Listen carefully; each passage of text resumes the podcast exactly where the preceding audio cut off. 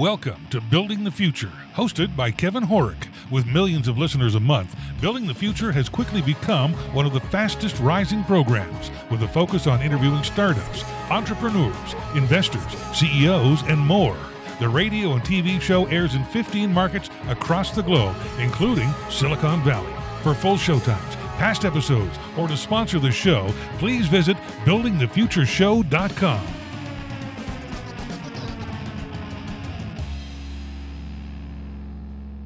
Welcome back to the show. Today we have Chris Cummings. He's the founder and CEO of Pass It Down. Chris, welcome back to the show. I appreciate it. Thanks for having me, Kevin. Yeah, I'm excited to have you back on the show. You haven't done the show in a couple of years, and you guys have grown a huge, huge amount. But maybe before we get into all the fun stuff that's been going on at Pass It Down, let's get to know you a little bit better and start off with where you grew up. Yeah, absolutely. So I grew up in uh, in North Louisiana, um, right outside of Shreveport. Okay, very uh, cool. Yep. So walk me through your educational uh, journey up until kind of graduating and and actually coming up with Pass It Down. Yeah, absolutely. So I was the uh, nerdy speech and debate kid. All right. I, uh, you know, so I did. There's nothing wrong with that. No, nothing, nothing at all. I mean, I, I consider it the the single most valuable activity I ever did in my life. Um, cool. Really, really thankful for it. Um, but that led me to uh, to LSU, where I double majored in political science and international relations. Okay. I uh, kept doing debate there, and uh, the natural step, if you really, really like to argue, is to go to law school. Sure. so, so. Um, that was the next step for me. I uh, went to the law school at LSU, and then from there, I uh, graduated with my law degree. I clerked for the Chief Justice of our state Supreme Court. Um, got really into constitutional law. Um, was doing death penalty work, and uh, became a, a panelist with the Federal Public Defender's Office. So one whole area of my life that's very, very different from what I do now. Um, but you know, part of the reason I went to law school was that I also was my mom's caregiver. Uh, my mom had multiple sclerosis.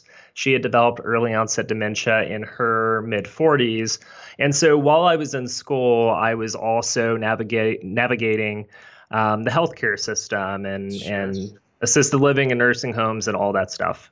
And uh, I eventually had to hire an attorney to be able to get my mom the care she needed, and that also kind of prompted me to want to go to law school. Interesting. Okay, so walk me through the rest of your career up until coming up with Pass It Down, and what exactly is Pass It Down? Yeah, absolutely. So. Um, I always loved technology. Um, okay. My dad had been, or was, um, still is, a, a world famous speaker. And so um, around 2007, he wanted to stop traveling so much. He was traveling over 300 days a year speaking. Oh, wow. Uh, a whole lot of travel uh, and all around the world. And so um, that was really the early days of e-learning systems. Um, at the time, if you wanted to, to have your content be on an e-learning system, you had to mail in a basically like a CD and wait four weeks to be able to get your your content online. And so uh, my my dad and I created an online e-learning system called Whoople okay. um, that we eventually scaled to. 17 uh, million a year in annual recurring revenue. Never wow. took in, never took any investment dollars. Just really honed in on uh, B2B sales and focused on the automotive vertical, and and then expanded to insurance. I stepped away from doing that about four years later, and uh, and then got pulled back into the world of technology, where I ran a angel capital fund for a year, and then um, you know eventually realized I really needed and wanted to start my own company again. And so uh, I started Pass It Down originally to put a digital biographer in every family's pocket because my mom was running out of time to be able to share her life stories. And um, and I didn't understand why biographers were so expensive, and I wanted to be able to know my mom more. Sure, makes sense. So walk us through that journey of of creating uh, pass it down and and how you guys have kind of morphed to what you guys are doing today because it's quite a fascinating journey. Yeah, you know, um, I believe that good technology is really built by by listening and learning, and so. Um, when I started Pass It Down, I sat down with the head of a oral history department, one of the, the biggest ones in the U.S., um, and just said, "Look, I want to learn to be able to put a digital biographer in someone's hands. You know, wh- what do I need to know?" And you know, we spent the next three years, um, two and a half to three years, really focused on trying to learn from the genealogy industry, to learn from top biographers on how to be able to make it easy to record a loved one's memory and a loved one's stories. And so we built an application to do just that. But the interesting thing is that um, we had a lot of clients that would come to us and say, you know, I'm, I'm so thankful you exist, um, but I wish I had done this sooner, or I should have done this sooner, or um, I just couldn't get around to doing it. And what we finally realized is that what we were trying to solve is a behavioral change, and behavior is the hardest thing in the world to change in business, as you know. Yeah. And um, and, and what I mean by that, at least in the U.S., is that when we think we need to record a loved one's memories, part of what we're thinking is that this person may pass away or may pass away soon. And we're not very good as as human beings at thinking about death and we actually run away from it. It's the same reason why everyone knows they should have a will but they still don't do it because they put it off. Right. And we we we realized we were running into that same issue. And um, that issue was super problematic because I wishes and I shoulds may win a lot of awards, but doesn't create a good business or a good business model. Sure. Okay. So walk me through that journey of how you guys transitioned to what you guys are doing now. Yeah, absolutely. So we built a couple of partnerships that actually led us down this road. One okay. was a partnership with the International Storytelling Center that puts on the National Storytelling Festival. And the director of uh, both programs, you know, who works with organizations all around the world, like the United Nations and uh, several others, said you should really look at licensing your technology to organizations and communities because they have tens of thousands of stories, but they have no way to collect and organize them, and they have no way to add user generated content to them. Interesting. And then literally Five days later, the head of the Chattanooga Public Library walked into our office and said, Well, what if we could use your technology to bring our entire city's history to life? What if everyone in the city could actually record their own story about the city using your platform and we could crowdsource community history? And uh, those two events happening in five days was kind of the, the big light bulb moment for us, so to speak, and the hey, we should really look into these markets. No, interesting. Walk us through. I, I know explaining it with audio because you guys do do so much that's visual as well. But how do you explain it to people so they can maybe visualize it in their head? Yeah, I think the easiest way to explain it, essentially, what we're doing is we're building digital museums okay. uh, for cities and for organizations that allow you to gather all the video, audio, text, and photos that you would have. You might call this like an archive or a, uh, a collections. And we create a all-in-one platform that works on any phone, tablet, computer, or exhibit. So imagine like a big 55-inch touchscreen that allows you to come in and explore history and stories in interesting ways. So this could be a timeline. This could be uh, through a story map where you can explore and click pins on a map and see the stories of what happened on that street corner or um, on a particular address, but it's all about how do we bring history to life. And um, every organization in the world has an incredible history and stories that really matter, and your history is your culture. And so we're taking these kind of old school archives that are generally sitting on either an outdated website or, to be frank, in a cardboard box. And we're giving them a place to live and a way for people to engage with them that's really, really interesting.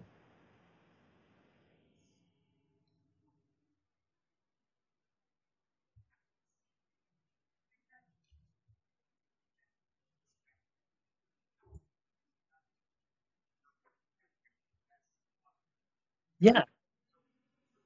Absolutely. So, you know, the the nice thing is that in a lot of organizations, and, and a lot of people don't know this, um, you could take a gigantic uh, company, uh, it could be a nonprofit, it could be a city, a library, and um, even a business will have sometimes an archivist or a historian on staff. Sometimes they'll have multiple people on staff.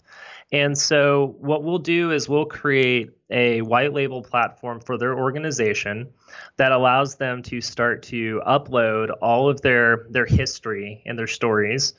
That history and stories can then be classified by uh, a number of different metadata standards to make it easy to find this content and search for this content in a way where it's like, okay, this is what we did in that location.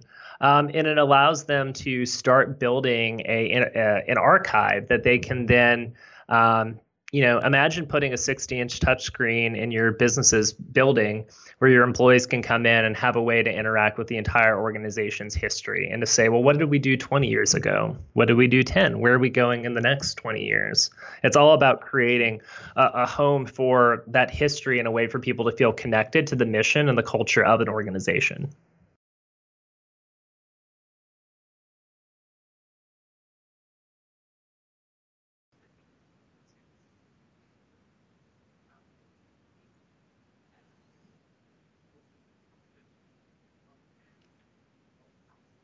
Absolutely. I mean, uh, believe it or not, you know, we just met with a company that has a hundred year anniversary coming up. Um, this is a world famous company. You and I and everyone listening would know, and uh, and they said, look, um, our entire organization's history is sitting in this one room in these cardboard boxes, and our office has flooded twice in the last ten years. Um, you know, we we need to do this desperately. We need to create a better way to document you know 100 years of our history our entire organization's culture. And um, you know in addition to that um, it, it's crazy how much time is spent searching for things related to an organization's past. Um, you know mckinsey i think just had a report that said 20% of all marketing employees time is spent searching for a document you already possess. Uh, and so we run into this a lot you know in this one uh, organization's case you know um, the the person we were speaking to had spent five and a half hours going through old uh, magazines from the 50s looking for articles about their organization's history.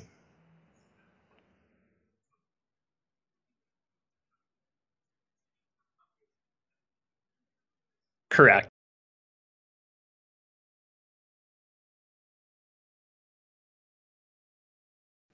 Yeah, it's a traditional uh, it's a traditional SaaS play with a license, a licensing fee that's really based on the um, either the amount of content uh, or the the number of potential users. So, I mean, I think our our business model obviously varies when we're dealing with cities that could have hundreds and hundreds of thousands of people participating within a platform versus a uh, a smaller platform just for an organization.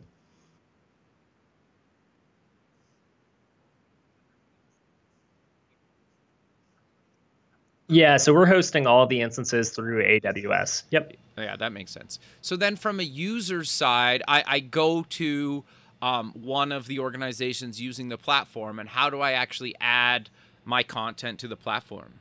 Yeah, absolutely. So the um, organization, you know, may have a button or a feature directly within the platform for someone to add a story uh, from their own device. So um, you literally could answer a question like, "What is your favorite Chattanooga memory?" And you could upload video, audio, text, or photo. You could pin it wherever it took place. You could list the date, um, and, and it allows you to participate. I uh, you know one of the reasons we really believe in crowdsourcing particularly on the the organiz- or the community side is um, one shocking thing we discovered that's really terrible but true is that um, minority history and women's history uh, has not been preserved in most cities um, wow. at least at least in the US so like one of the cities we're working with is 33% African American but the archives are 99.2% Caucasian okay so the only we can't fix it, but the only way you can chip away at that problem is by allowing history to be diverse and to allow crowdsourcing.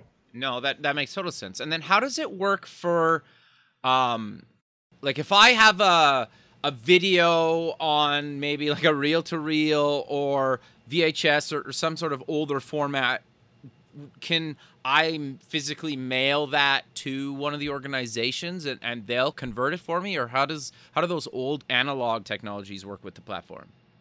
Yeah, absolutely. There are some fantastic companies that do conversion for a, a living and are really good at it. Okay. Um, so we subcontract with some of those companies. Got you. So um, you know we want to do one thing really really well, um, but we but you know we make it easy for all of our, our clients, saying whatever you have, you know we can we can add to the platform. Sure, because I think some of the coolest stuff that's probably on the different uh, platforms of, of the different organizations or cities or whatnot is probably sourced from their the people, right? Like a home movie that was shot 50 Right. years ago, right?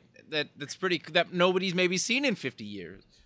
Absolutely. I I mean, I think the most interesting content is the most authentic one, right? It's never the content that's a commercial. It's never the content that was professionally put together. It's the real moments of life um, or the real moments of an organization and uh, and being able to connect people to those moments and those experiences. And, you know, I think still at the root of our company is that we still consider ourselves first and foremost a storytelling company. Sure. Uh, it's not only enough to be able to to put your archive online, but it's to be able to highlight not just what it not just here's this photo from 1962, but you know what's the bigger picture? What was happening in this photo? What's the context behind it? Where what was your organization doing and why was that important? Um, because that's how you get people to lean in and to feel connected. Sure. If I post something, can other people add their opinion or other photos or video or, or content from that same time or, or event?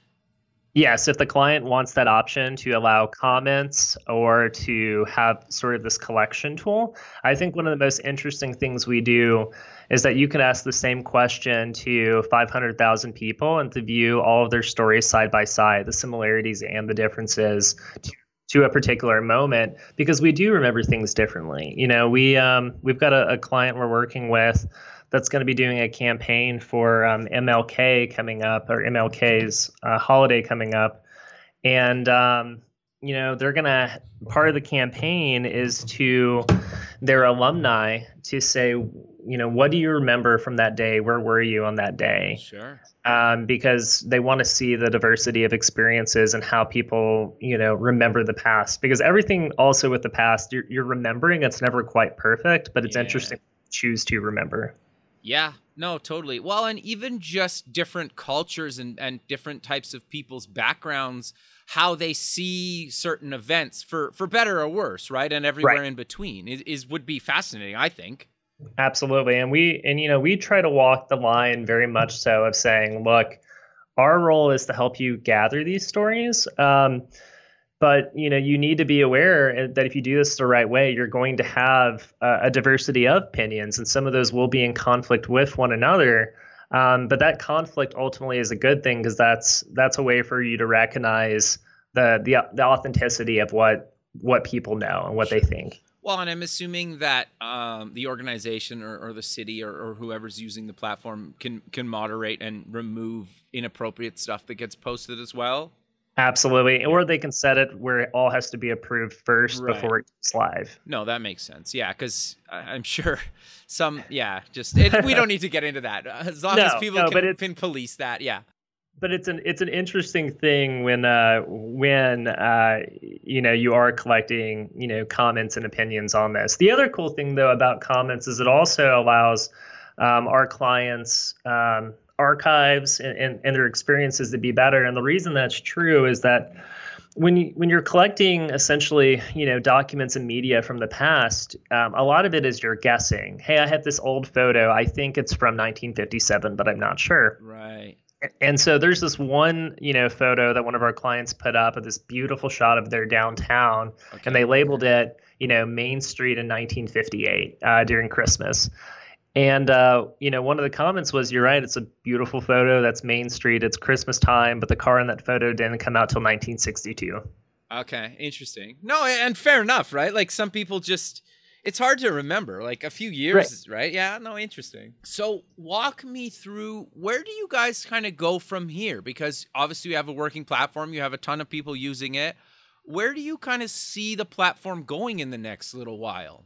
Yeah, absolutely. I think the you know two of the industries that we're very very interested in that people don't pay a lot of attention to but are massive are the library industry Sure. and then the uh, the museum industry. Yeah. And um, it, it, it's funny. We were originally in the genealogy industry, Okay. and uh, I can just tell from how people would react that people go, "Oh, genealogy? You mean ancestry and my heritage, and it's massive."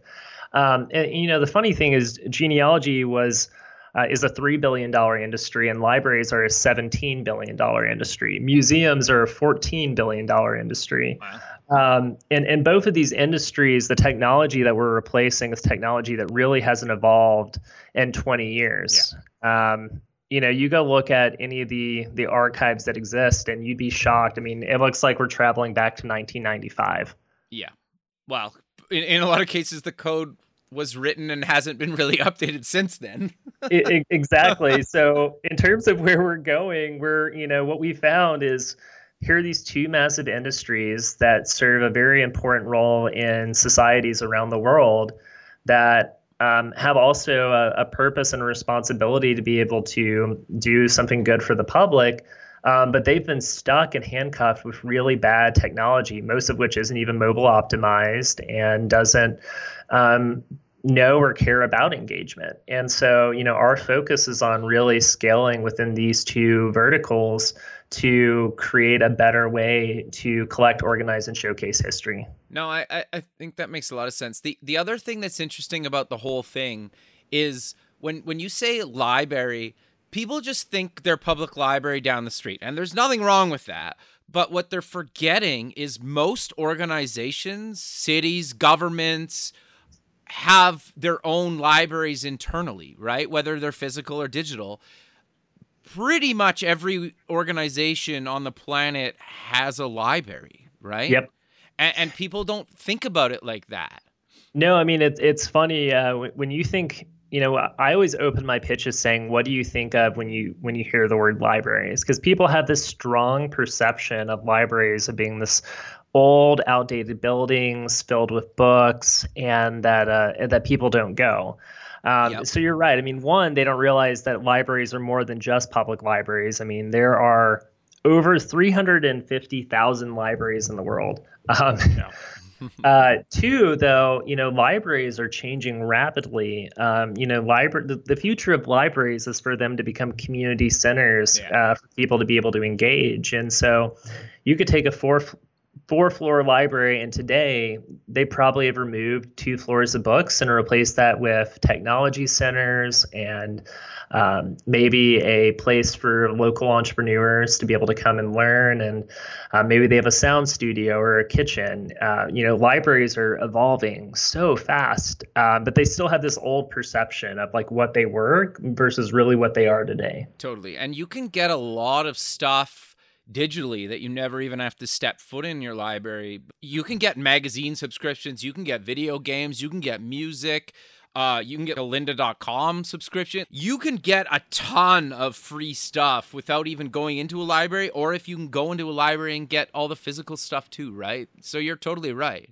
I'm I'm I am always shocked by how much money people waste. Yeah. Uh, when they could get all of that free at the library. I mean, people have no idea. I mean, it's like you said, if you want to find an audiobook, you, you really don't need a subscription. You can just get it for free. Yeah, or like magazines. Like basically right. every magazine you probably read, you could probably get free from your local library. And not only can you get it free, you can get it delivered to your iPad through yeah. the library app. No, fair enough. So I'm curious. You mentioned that you guys have some new stuff rolling out. Do you want to talk about some of that? Yeah, absolutely. You know, we ended up, um, you know, we knew when we transitioned to to launching this first city last February um, that it was a big idea, and we wondered how it would go. Okay. And so, you know, it was very much of a, a pivot and also a leap to say, are we creating something of value, something that's replicable, something that's scalable? Um, and then the moment we launched it, we just all of a sudden started receiving all this interest. Um, in May, we were one of 10 companies selected for Coca Cola's Innovation Accelerator. Wow, congrats. We were, That's huge. I appreciate it. We were we were fortunate enough this past May to work with some of the world's largest multinational brands, like um, and connect with some of the world's largest brands. I mean, the companies that are in that program all together: Coca Cola, Porsche, SunTrust, Mailchimp. Cox, just to name a few. Um, and so, you know, we went from that program, which lasted for about six months, and then graduated from that, and, and continue to look at these, the you know, this this issue we're trying to really create. You know, how do we help bring history to life, and and how do we scale that? And um, we were fortunate. We just found out that we are uh, we were one we were one of ten companies selected for the TechStars program in Austin. Oh, very cool! So, Congrats, man. That's huge. I, I, appreciate it. So yeah, we uh, we are joining uh, the TechStars community, and you know, really looking at what does it take to be able to scale this truthfully all around the world. Sure. Um, or in any organiz, you know, our view is that any organization over five or 10 years old that has a history and they know the value of that needs a way to organize it uh, and to, to value that. And we want to become the home for history and culture for organizations around the world. No, that makes a lot of sense. That's awesome, man. Congrats. That's huge. So, do you have to move to Austin? Yeah, so we have to move to Austin. So we, uh, me and our whole team, uh, are are heading to Austin for that program, and uh, we we feel super blessed. Um, you know, I actually have uh, this sheet of paper of my goals from 2017, and one of them was TechStars, and Very so it's cool. cool. to be able to check that box off. Um, it's cool because I think that they see uh, the value of what we're trying to do, and to can really help us to be able to get to building a um, a truly a global company, uh, and one that's as important. Uh, one that has a purpose behind it, because I think that you know that that purpose well, you know, that purpose will create, you know, all the financial success and all that other stuff. But really, um, what we believe is that history is truly important, but that people know less about it than they ever have before. And we have an opportunity to change that. No, that makes a lot of sense. So I'm curious to know how did you guys fund pass it down? Did you guys raise some money? Have you raised some money along the way? Have you bootstrapped or or walk us through that journey? Yeah, absolutely. So, you know, from my background in technology, um, you know, I was able to raise kind of that first friends and family round of about two hundred and fifty thousand dollars. Sure. And then since then, you know, we've raised uh, a couple of bridge rounds, really getting ready to do a, a, pre-seed round or a seed round, depends on what part of the country you're in sure. and what, it's called. Um, but you know, fortunately, every time we got major press, we had people reach out, you know, looking to invest within the company, and so. Uh, up to this point, we've only raised four hundred thousand dollars, but wow. uh, we have a, a, a, number of opportunities now to be able to raise um, our pre-seed round of a million dollars. And um, you know, fortunately, I think we did what what you know Blank would say you should do, which is save as much money as possible while you're trying to find product market fit, and sure. then once you do, now's the time to raise. Now's the time to scale, and and that's where we are at. Right. Well, and you have paying clients now, right? Which is which also helps raising money. Yeah, it does. You know, uh, fortunately, um, you know, we went from, you know, we did, you know, three hundred thousand dollars of sales very, very quickly the mm-hmm. moment we pivoted last year, um, just from from that that shift. And uh, you know, it's funny. You always read about how one little shift can really make a huge difference. Yeah um, you know, with my last company, we understood an industry really well, so we we had success pretty quickly. And you know, with this, with Pass It Down, it was not that easy. You know, sure. we were very much more in the experimenting, trying to find our fit within the market, trying to solve a real problem and to create value. But the moment that we made that shift and we started listening, sure, all of a sudden everything really did it, it you know, get better. Interesting. So, what other advice do you give people that are either struggling or looking to get into doing their own startup, or or even just trying to brainstorm an idea to actually go after? Right. I think the most important thing that that you can do, uh, and our whole team really believes this, is that you have to listen to your customers and you have to build what they need, sure. uh, not what you think they need. Sure. Or let me let me rephrase that. It, it's too easy to say I have an idea and to build your idea, and you build that without actually solving a real customer problem that's scalable. Sure. Uh, we really do listen to our customers uh, spend a lot of time talking to them, asking them questions, but then we trust our gut on how to be able to solve that problem. Gotcha. But I think that more than anything, I see entrepreneurs who are like, I have this idea, and they fall in love with their idea. And uh, the love of that idea will be the death of their company. Yeah, it, it's interesting. You need to make an early on decision. Do you want to build like a passion project or do you want to build a, a business that makes money. And I'm not saying one's better than the other. It's just you need to decide, right? Because if you if you just chase something that you want to go for and you don't really listen to people's feedback because it might change the direction and you don't want to go that way, that's fine. But you you will struggle to make money or potentially struggle to make money or it might take you a lot longer to make money or you might not make money at all. Correct. Yeah, I mean, I think that um, I've seen um, you know I've seen tons of entrepreneurs go down that road and um, you know, we had to make a, a, hard decision about changing the direction of our company, and, sure. it, and it wasn't an easy decision. You know, I started pass it down, you know, based on a very personal circumstance that happened with my mom's health and, and her life. Um, but I also realized that we were not a, we were not equipped to be able to to solve that human behavior problem. Um, but that we also had an opportunity, even if it was a different path to get there to still help people record their stories and their memories and to still help people know their history and the value of that through human connection. But um, we had to you know we had to listen to where the market was taking us and where customers were taking us. Sure. uh, and and not you know like a lot of people put their head in the sand and go no i know what i'm doing. Yeah interesting. But you you mentioned something that i want to go back to. You take a lot of customer feedback and decide what features to, to implement.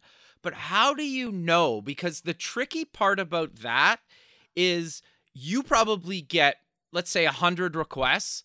How many of those 100 requests do you actually know what to build? Because you can end up just kind of chasing your tail and building feature after feature.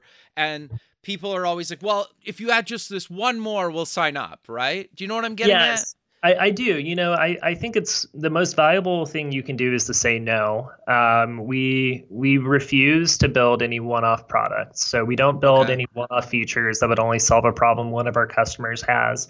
We really take any request and also study our customers to say, how will this benefit all of our clients? Sure. And you know, the fortunate thing is that we're we're trying to do one thing well, which is to solve a way to be able to showcase your history and to make that interesting. And so we always go back to that question of like, you know, for any of our clients that have an archive, w- would this feature make it more interesting? Would it make it more engaging? Um, you know, one of the interesting things about the markets we're serving is that since most of our competition is very outdated and was built by academics. And I don't mean anything negative against that. I'm an academic too. But what I mean is that a lot of the best practices of technology haven't been applied to these industries. Um, you know, we really have a good roadmap to follow that's been created in other other industries on how to make this process more engaging and easy for our clients. Yeah, no, that makes sense. And I, I think they're actually aren't they deprecating a bunch of the other uh, some of your your bigger competitors because their their technology is just too old? Very, yeah, very much so. I yeah. mean, it's but it's funny. You don't know what you don't know. I mean, I literally had a a, a now client now um, pay for me t- to fly to them to prove that what we did was possible because they didn't believe it was. Wow, that's cool though. Yeah, as shocking as it is, and it's funny. It's like it's just to them it seemed like magic. They just couldn't believe that you, you could you could do this so easily. I mean if you want to create an archive you know some of our competition is going to make you wait six weeks and it's still going to look like crap. Yeah. uh, we can do it in a matter of minutes. Yeah interesting. What other advice do you give people? Because you've been kind of on both sides of the spectrum. You've obviously built a really successful company. You meant you mentioned a while ago you were an investment side of things for a while. Now you're back doing your own thing. What other things have you learned over the years, kind of on either side of the fence? Yeah, I think, you know, one thing that's interesting is you have to know how to be able to tell your what you do, what it the story behind it in a way that's exciting and a way that, that gets to the big picture quickly. Um, because I ultimately you're going to need to be able to generate excitement about your your product and that could be directly within sales that could be for venture capital but you need a good grasp of how to cut through you know the million things you want to say and focus on the one or two big ideas um, and, and, I think that as long as you can do that, you can survive. Sure. Is um, that trial and error though, or how do you actually accomplish that? Because it's hard it's hard you know like one thing i noticed the reason i brought up the genealogy story earlier is you know the first five months of uh, our pivot into licensing our technology to libraries and museums. We had never had more sales. We had never had more interest. Our funnel's blowing up. Um, but whenever I'm talking to anyone I know on the investment side or or any of my, the my friends that are um, in Silicon Valley or anything along those lines, they weren't getting it because they're like, well, aren't libraries dying? Aren't these like boring industries that no one cares about? And it took me five months to realize that we really have to lead with what do you think about these things and to immediately get that stigma out of the way. Sure but it, it took five months of conversation to realize, you know, all that excitement that we used to have, we, we don't have it anymore in our pitch. How do we generate that excitement again and get people to to see the big picture? Um, so a lot of it's listening, a lot of it's practice, and I think that advisors and mentors are critical to be able to get you out of your own head and to, to you know really see things from a different perspective.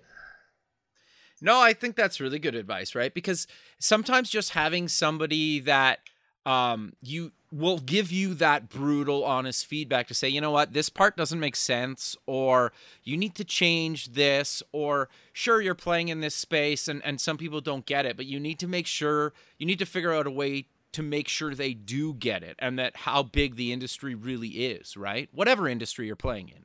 Yeah, absolutely. And uh, and and my whole pitch was rewritten by the feedback from a couple of people I really respect. So, um, but it took it took their advice and and you know I'm I'm super thankful for it. And it's hard for me. You know, my whole background was in being a um, in, in, high school and college uh, a really good speaker, and uh, I won a lot of awards for speaking. But I still need someone to to tear down you know my ego in that point and say you're a great speaker but what you're saying isn't isn't getting to the big picture yet um, i think the other thing though the reason that we um, are are generating so much interest now is more than anything the most important thing you can do is just focus on sales yeah. If you if, if you can if you can sell, if you can deliver value to a client, if you can create a case study about that that'll help generate other sales. Sales are the best way to really fund your company.